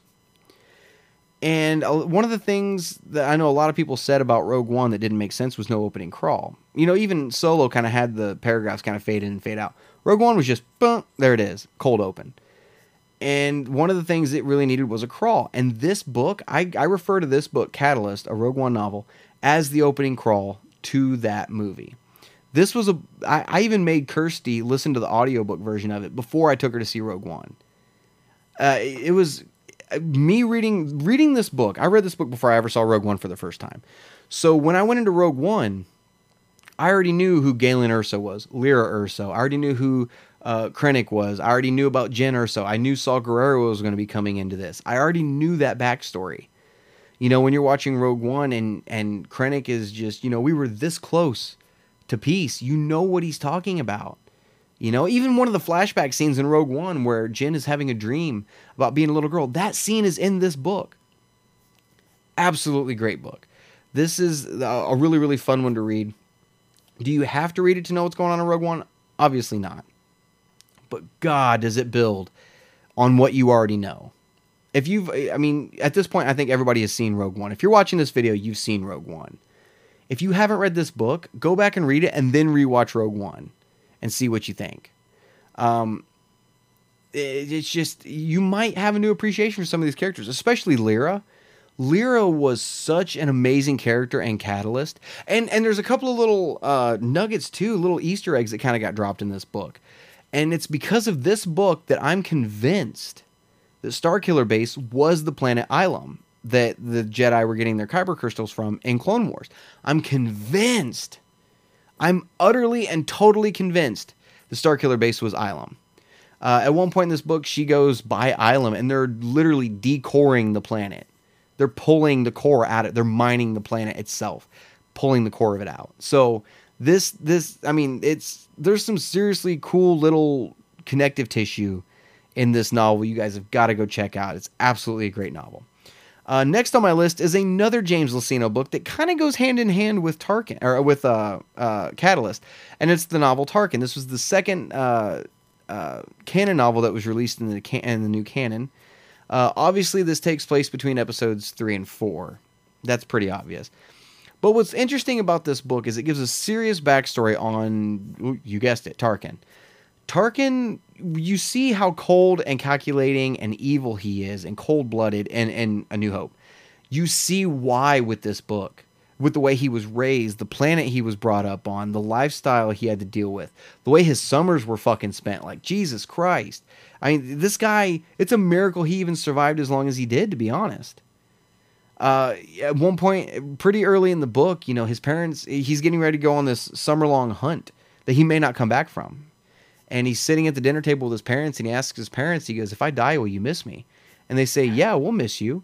You wouldn't have been worthy of the Tarkin name, but we will miss you. That's cold. That's that's brutal.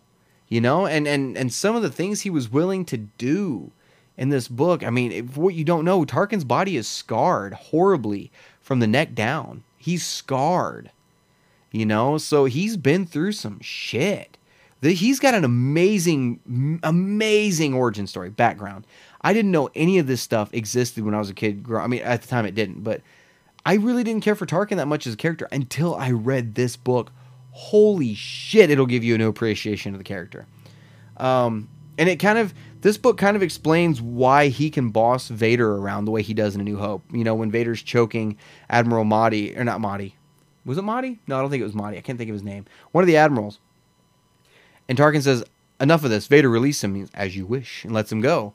You get that mutual respect now, why they have that respect for each other. And that's later elaborated upon more in the comics, but with this novel alone, holy shit, this is a good book. And this book, I I didn't want it to end. When I got to the end, I, I, I it could have went on another 500 pages. I'd have kept going. It was so so good. So uh, guys, you've got to check out Tarkin. This is this is one of my top top novels. Everything from here on out are like top tier novels in my opinion. All right, this is I mean everything. This is these next I just did Tarkin. Tarkin on, I had a hard time putting in any kind of order because I want to. Uh, these books are so good. I it doesn't matter what order I reread them in. I'm going to enjoy all of them the same. So uh, Tarkin, great book. Definitely go check it out. Next on my list is one that I've seen some people say they didn't care for that much, but for the most part, people have enjoyed, and it is Lords of the Sith by Paul S. Kemp. This was the fourth canon novel released in the new canon. Uh, it takes place soon after episode three. Uh, and it's, I want to say it's a Vader Emperor story, but it's not. This is a Cham Syndulla Ryloth story. And this, this Vader and the Emperor just there, you know, and this whole book is essentially a test for Vader. The Emperor is testing Vader this entire, entire book. It's the Emperor's fuck fuck games. You guys already know he likes fuck fuck games. That's what this book is. And Cham Syndulla in this book is the protagonist. Vader and the Emperor are kind of the antagonist. But essentially, what happens is Cham finds out through his Free Ryloth movement intel that the Emperor is going to be coming to Ryloth with Vader, and they plan an assassination attempt on them. And some of the shit Vader does in this book is just stupidly gorgeous. It's just it's just pure Darth Vader. Uh, at one point, uh, he's flying his Tie Fighter, and there's another ship whose cockpit is kind of mirrored his. He can look up and see them, and he's force choking the pilot into the next ship as he's flying. Uh, picture Vader ejecting from a TIE fighter, flipping through space, landing on a cruiser, using his lightsaber to cut a hole in the hull, and ducking inside. Picture that. All right? Uh, picture a Twi'lek on a radio, hearing people scream on the other end, going, Oh my God, are you guys okay? And all of a sudden you hear, I'm coming for you. That is bone chilling. Okay, so Vader is an amazing antagonist in this story, but he's not one of the main characters. Uh, the Emperor, like I said, is testing Vader quite a bit, and some of the one of my favorite parts in this book uh, is, is, a line of dialogue between the Emperor and Vader, and and I'm I'm I, am i have said it in other videos before, but if you guys haven't watched those videos, I'm not going to ruin it for you. Definitely read this book. This is an amazing book. The relationship between the Emperor and Vader in this is so perfectly done. It you can hear you can hear I mean the dialogue is so perfectly written. You can hear them saying it you can hear the voices in your head back and forth, and it it sounds like in your head you're watching a movie. It really, really does. It's so perfect. Uh, he got the relationship down between these two, literally perfect. Perfect. Now, if like if they were to come out with, uh, so you know, Claudia Gray has done a novel called Master and Apprentice. If they were to come out with another Master and Apprentice book, but it was Vader and the Emperor, get Paul S. Kemp to write it because it is that good. All right, so uh, definitely check that one out. Speaking of Master and Apprentice, it is next on my list. This is a book by Claudia Gray, and it's ironic because this is the only Claudia Gray novel that is not in like the top five, right? So uh, this is this is, but I still enjoyed this book a hell of a lot more than I did some of the other stuff. This is an Obi Wan and Qui Gon novel. This takes place before the Phantom Menace. Uh, I think Obi Wan was 17 in this book, so this is seven years before Phantom Menace and uh, you you find out kind of the backstory of Qui Gon and Obi Wan and how their relationship, how Obi Wan's apprenticeship, kind of started off kind of rocky. Um, for those of you, I'm, I'm not going to give anything away about the end of the book, but you know, at the beginning of it, uh, Qui Gon, you can read this right on the cover, so this isn't a spoiler. Qui Gon is trying to teach Obi Wan, and they're not having good communication skills. They're not really bonding a whole lot. Qui Gon is more about the prophecies in ancient languages. Obi Wan's more about following what the council says, and the council doesn't really focus on the old prophecies and everything. So these two kind of butt heads a little bit, and some of the some of the tension kind of builds a little bit more. And Qui Gon gets an invite to be on the Jedi Council Interesting, right? Because the council, he disagrees with the council so much. But if he joins the council, he loses Obi Wan as a Padawan. So the council kind of sees it as a win win. They can give Obi Wan to another master, and Qui Gon gets to sit on the council, and it's kind of their excuse to do it, right? And to kind of see their relationship grow throughout this book and get to the point where we see him in episode one is amazing. It's an amazing thing to witness. It's absolutely great how these two come together and, and actually learn to work with one another and communicate with one another, come to understand each other. You know what I mean? So this is this is an amazing novel. Uh, anything Claudia Gray, I'm drooling over. I'm sorry, but but I, I bow down to the name of Claudia Gray at this point. Uh, this is this is an amazing novel, guys. This one this is the last novel that actually came out too. This one is on shelves right now. Go check this book out, guys. You got to go find this one. It's absolutely great. You guys are gonna love it. And you know, and the other thing this book touches on quite a bit is this is immediately after uh, Count Dooku leaves the Jedi Order, so you find out why he left the Order in this book as well, and you find out about Dooku, and one of uh, Dooku's other apprentices, and Dooku's relationship with Qui Gon, and the way they got along in the first you know few months of their apprenticeship. Like it's it's so so interesting to read. It's absolutely meant. You guys got to go check out this book. Oh, and and one of the other things, some of the prophecies in this book, they refer to uh, certain prophecies. They'll Obi Wan just be like, "What about this one?" And he'll read off a prophecy, and you're like, "Shit, that's talking about Leia." Or you'll read one, and be like, "Let's talk about Kylo Ren." There's there's prophecies in this book that have everything to do with the sequel trilogy. Definitely go check it out, guys. Amazing book. Which, by the way, I do have an official review coming uh, very very soon on this YouTube channel. Definitely keep an eye out for that. Uh, the next book on my list, moving down, which I think, let me see how many more of these we got. One, two, three, four, five, six. This is number seven on my list, moving towards number one. So we're getting there, guys. I told you this is going to be a long episode. This novel is Battlefront 2 Inferno Squad by Christie Golden. And this was, like I said, the second Battlefront novel has nothing to do with the first Battlefront novel. You never have to pick up the first Battlefront novel to know what's going on in this one. It's an entirely separated story, completely. It's it's its own thing. The only reason it's called Battlefront 2 is because it came out the same time as the video game Battlefront 2. That's the only reason.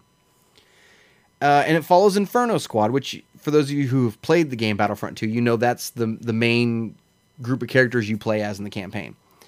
It's an Imperial spec, uh, Spec Ops team who is balls to bone loyal to the Emperor, to the Empire, believes in everything the Empire does. Uh, and and it centers around Iden Versio, the the leader of this group, who we know from from uh, Battlefront. And some of the things that these characters do to complete their missions almost seems like something out of an A Team TV show. And I'm, I don't mean by building stuff. I mean by some of the some of the some of the links they go through to make people believe certain things about them. You know, uh, in order, to, the, essentially, what they're trying to do is they're trying to infiltrate a group of partisans uh, and you know rebel sympathizers, and in order to get picked up by some of these, because Iden Versio is known throughout the galaxy. Her father, Admiral Versio, is a high up in the Empire.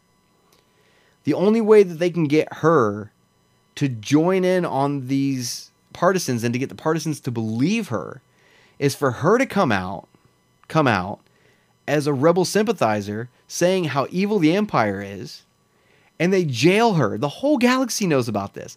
The entire galaxy knows about Iden Versio being this way turning on the empire. She's scum to the empire. She's a symbol of hope to those who are part of the rebellion and who don't like the empire.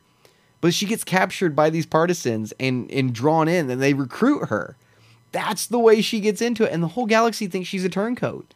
I mean that's some of the things that happen in this book will make your jaw drop. And there's an extra character in this book who's a member of inferno squad the fourth member that explains why they're not in the game. So definitely definitely go check out this book. I highly recommend this book. This book is so much fun to read and you're gonna cry you're gonna you're gonna get to the point where this is. Remember, I was talking earlier about the gray area with the Empire, and and, and well, not the Empire, the the Rebel Alliance, and how they, you know, I, I don't think I mentioned this, how they've humanized the Empire. This book really focuses on the humanization of the Empire and you're going to be sympathetic to some of these characters and some of the things they go through and some of the things they have to do and some of the choices they have to make. This is an amazing book to read, guys. I read this one in, in I think nine hours. I read it nine hours flat definitely check this one out, guys. Uh, it takes place picking up at the end of A New Hope and kind of going forward from there. If that gives you any any idea. So, and you know where the Battlefront 2 campaign picks up right before Return of the Jedi. So it kind of goes up to that point, just so you guys know. Uh, but definitely, definitely a great novel. Definitely go check that one out. Definitely, definitely. Uh, next on my list, number what would this be? Six? Yeah, I think number six is Thrawn Alliances by Timothy Zahn. This is the second Thrawn novel that has been released. The only reason this one is below uh, the other Thrawn novel, this one does that time jump thing I was telling you about uh, with with Last Shot, but it takes place. It's it's it follows Thrawn and Vader for the present day, but then it keeps cutting back to the Clone Wars to Thrawn and Anakin the first time they met, and as you cut back and forth between these these two time periods, you can see the missions they went on mirror each other very very closely. Uh, they're still they're going to the same city. I mean, it's it's it's some of the same. And and throughout this book, you find out that Thrawn has his suspicions about who Vader is, and to see these these the difference in relationship between Thrawn and Anakin and Thrawn and Vader. Because think about it, Thrawn back then with Anakin was a different Thrawn, kind of a different Thrawn than what we got with uh, Thrawn and Vader, right? This present day Thrawn with Rebels. There was some growing that took place in between there. So to see that different Thrawn with this Anakin, and then to see this new Thrawn with a new version of Anakin, Vader, is so cool to see the dynamic between these two. And especially some of the conversations Thrawn and Vader have back and forth, and what they reveal to each other that they know and what they don't know, and some of the threats back and forth are absolutely awesome to read, guys. Uh, but like I said, the only bad thing I have to say about this book is the time jump thing. It's not as confusing as Last Shot, because once you start reading it, usually they start a chapter that's time jumped with either Anakin or Vader, so you know right off the bat where this new chapter takes place. This is a fun book to read. If you go back to the Anakin Thrawn stuff, there's a lot of Padme stuff in this novel. Also, you know, there's not been a whole lot of Padme in the new canon, so to see her kind of front and center also is really really cool to see. Um, and and this this novel takes place. Uh, I'm gonna let you guys uh, know this. The, the, this novel takes place. I was kind of curious because we know Thrawn was introduced in Rebels, but it takes place between seasons. Uh, I want to say three and four. I think it's seasons three and four of Rebels. Matter of fact, it is seasons three and four of Rebels. Uh, at the beginning of this book, Vader mentions some of the failings that Thrawn had in season three of Rebels and whatnot. So uh, that's that's where that kind of falls on the timeline. So definitely check this one out. Uh, especially if you're a big EU fan and you love Thrawn, definitely check out this book. You guys are gonna love it. Uh, next on the list is uh, this is going to be one that's kind of controversial. You guys might actually lynch me a little bit for this one, but hear me out. Hear my explanation. Uh, this one is the novelization for The Last Jedi by Jason Fry. Now, the reason this book is so high on my list, the book says on the cover expanded edition, and it is definitely the expanded edition. Uh, there are scenes added to Last Jedi in this book that should have been in the movie and I will take that to my grave also, just like I did with the solo novelization. There are things in this book that should have happened in the in the film that never happened. Luke's third lesson to Rey. I mean, some some of the conversations that that were had. This book built on Last Jedi in a way that is just insane. This the after I went and saw Last Jedi and then I read the novelization and after reading the novelization, that story should have been a novel the the story of the Last Jedi should have been a novel, and then we should have gotten a different Episode Eight. I, I am gonna say that because I don't get me wrong, I do enjoy Episode Eight. I'm one of those guys that d- didn't mind Last Jedi. I see why people didn't like it. Believe me, I get where you're coming from. I'm just getting a little tired of hearing about it, but it's it's it's one of the it, I get where you're coming from. But this novelization, if you hated the Last Jedi, do me a favor and read the book sit down and read the novelization. You will have a better understanding, and I don't want to say understanding, a better appreciation for this story and kind of what Luke went through and, and, and whatnot, stuff like that, why Luke was the way he was, some of his internal monologue in his head, some of the thoughts that he was having. It makes sense after reading this book. You guys need to read this. I'm serious. If you guys hate Last Jedi, please do me the favor of reading this book. This story should have been a novel. That's, that's all I'm going to say about it. There are a lot of things in this book that didn't make it into the movie that it pisses me off, to be completely and totally honest. So uh, take that for what you will. The Last Jedi is number five on my list. Uh, let's see here. Number six, uh, no, number four. We're going this way, aren't we? Number four on my list is the first Thrawn novel by Timothy Zahn. Uh, this is a really, really fun book to read. Uh, and the reason I say that is, you know, Thrawn was a big deal with the EU, and and and he was kind of the the cornerstone of the old EU, right, as the new villain. And when they brought him into the new canon, a lot of people were worried that he wasn't going to be, you know, be the same as he was. Man, this novel just it it's the same Thrawn. They took Thrawn from the EU and dropped him right into Rebels. With I mean this this novel takes place right before Rebels. This this book actually leads up to his appearance in Rebels. It shows how he was found, how he was brought into the Empire, everything like that. His relationship with the Emperor, uh, and it focuses heavily on his tactician and and and his his tactical abilities and his his intelligence and his wisdom and all this other stuff and his attention to detail and you know he does certain things you're just like why in the fuck would he do something like that and then you get to the end of it oh that makes total sense and you realize how did i miss that you know and, and it gets to a point toward the end of the book where he starts doing things and even the people on the ship around him don't trust him because it's so like extremist guys this is a really good book especially if you love thrawn if you want something that feels like EU in this new canon, check out Thrawn. Check out Thrawn Alliances. It's the same Thrawn in both of them. But this is this is the same Thrawn from the Heir to the Empire series. This is him. And and some of his conclusions that he comes to when he's explaining it to Eli Vanto, which is his uh, kind of protege, his kind of interpreter, because he still he still has some of the uh, the Chiss language, and uh, he's he, the way he's explaining, the way he's tra- uh, training, Ev- uh, you know, Vanto, Eli Vanto, to think the same way he does, and he, he even encourages members of his crew to come to conclusions before he tells them the conclusions. Even people, just ensigns, you know, what do you think of this? And they'll say, well, so and so. Exactly. That's exactly what I was thinking. Let's do it. And that's what they do. And it's awesome to read in the book. Timothy Zahn is still the king of canon. He's the king of Star Wars books up until he wrote this book, I was considering Claudia Gray as the new as the Timothy Zahn of the new canon. And now that he's in the canon, I can't say that. So she's the queen, he's the king, if that makes any sense at all. So uh, yeah, take that for what you will. Uh, it's absolutely an amazing, amazing novel. Uh, number three on my list, as we move closer to the end of this thing, is uh, Leia, Princess of Alderaan by Claudia Gray. This is a Lucasfilm Press novel. This takes place uh, about two years before New Hope. Leia is 16 years old. Uh, this is, the, like I said, a young Leia story.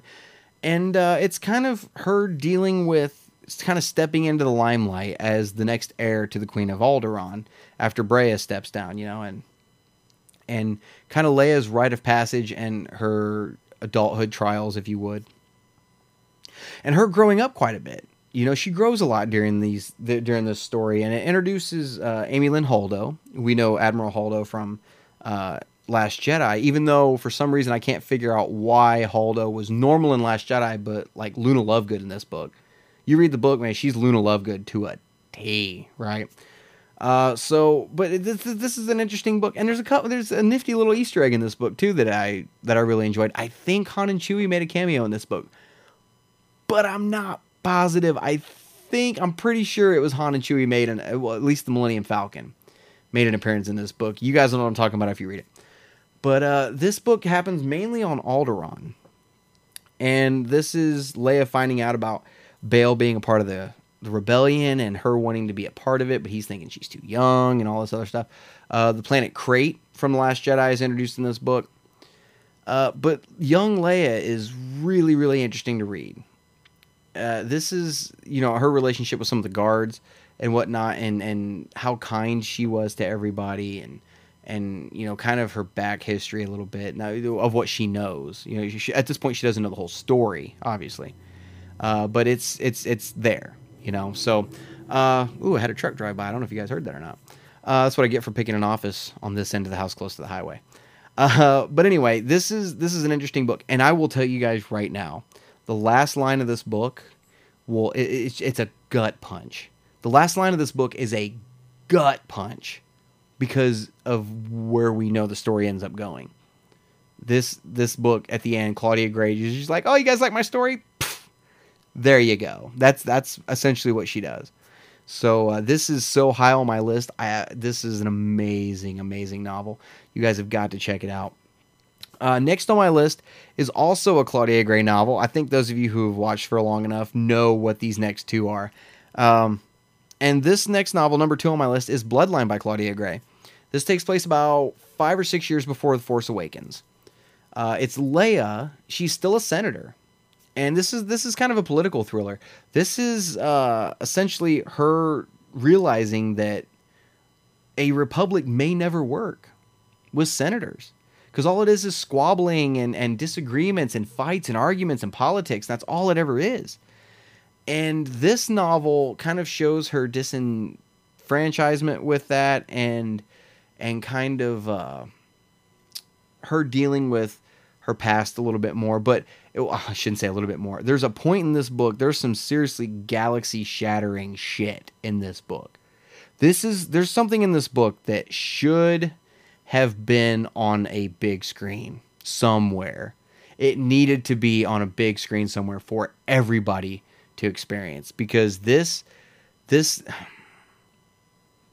I, am trying to decide whether or not I want to tell you guys because it's a huge plot twist in this book. It's not a plot twist we knew, but it's this plot twist for the galaxy, and I honestly never even saw it coming. I'm not going to tell you guys what it is.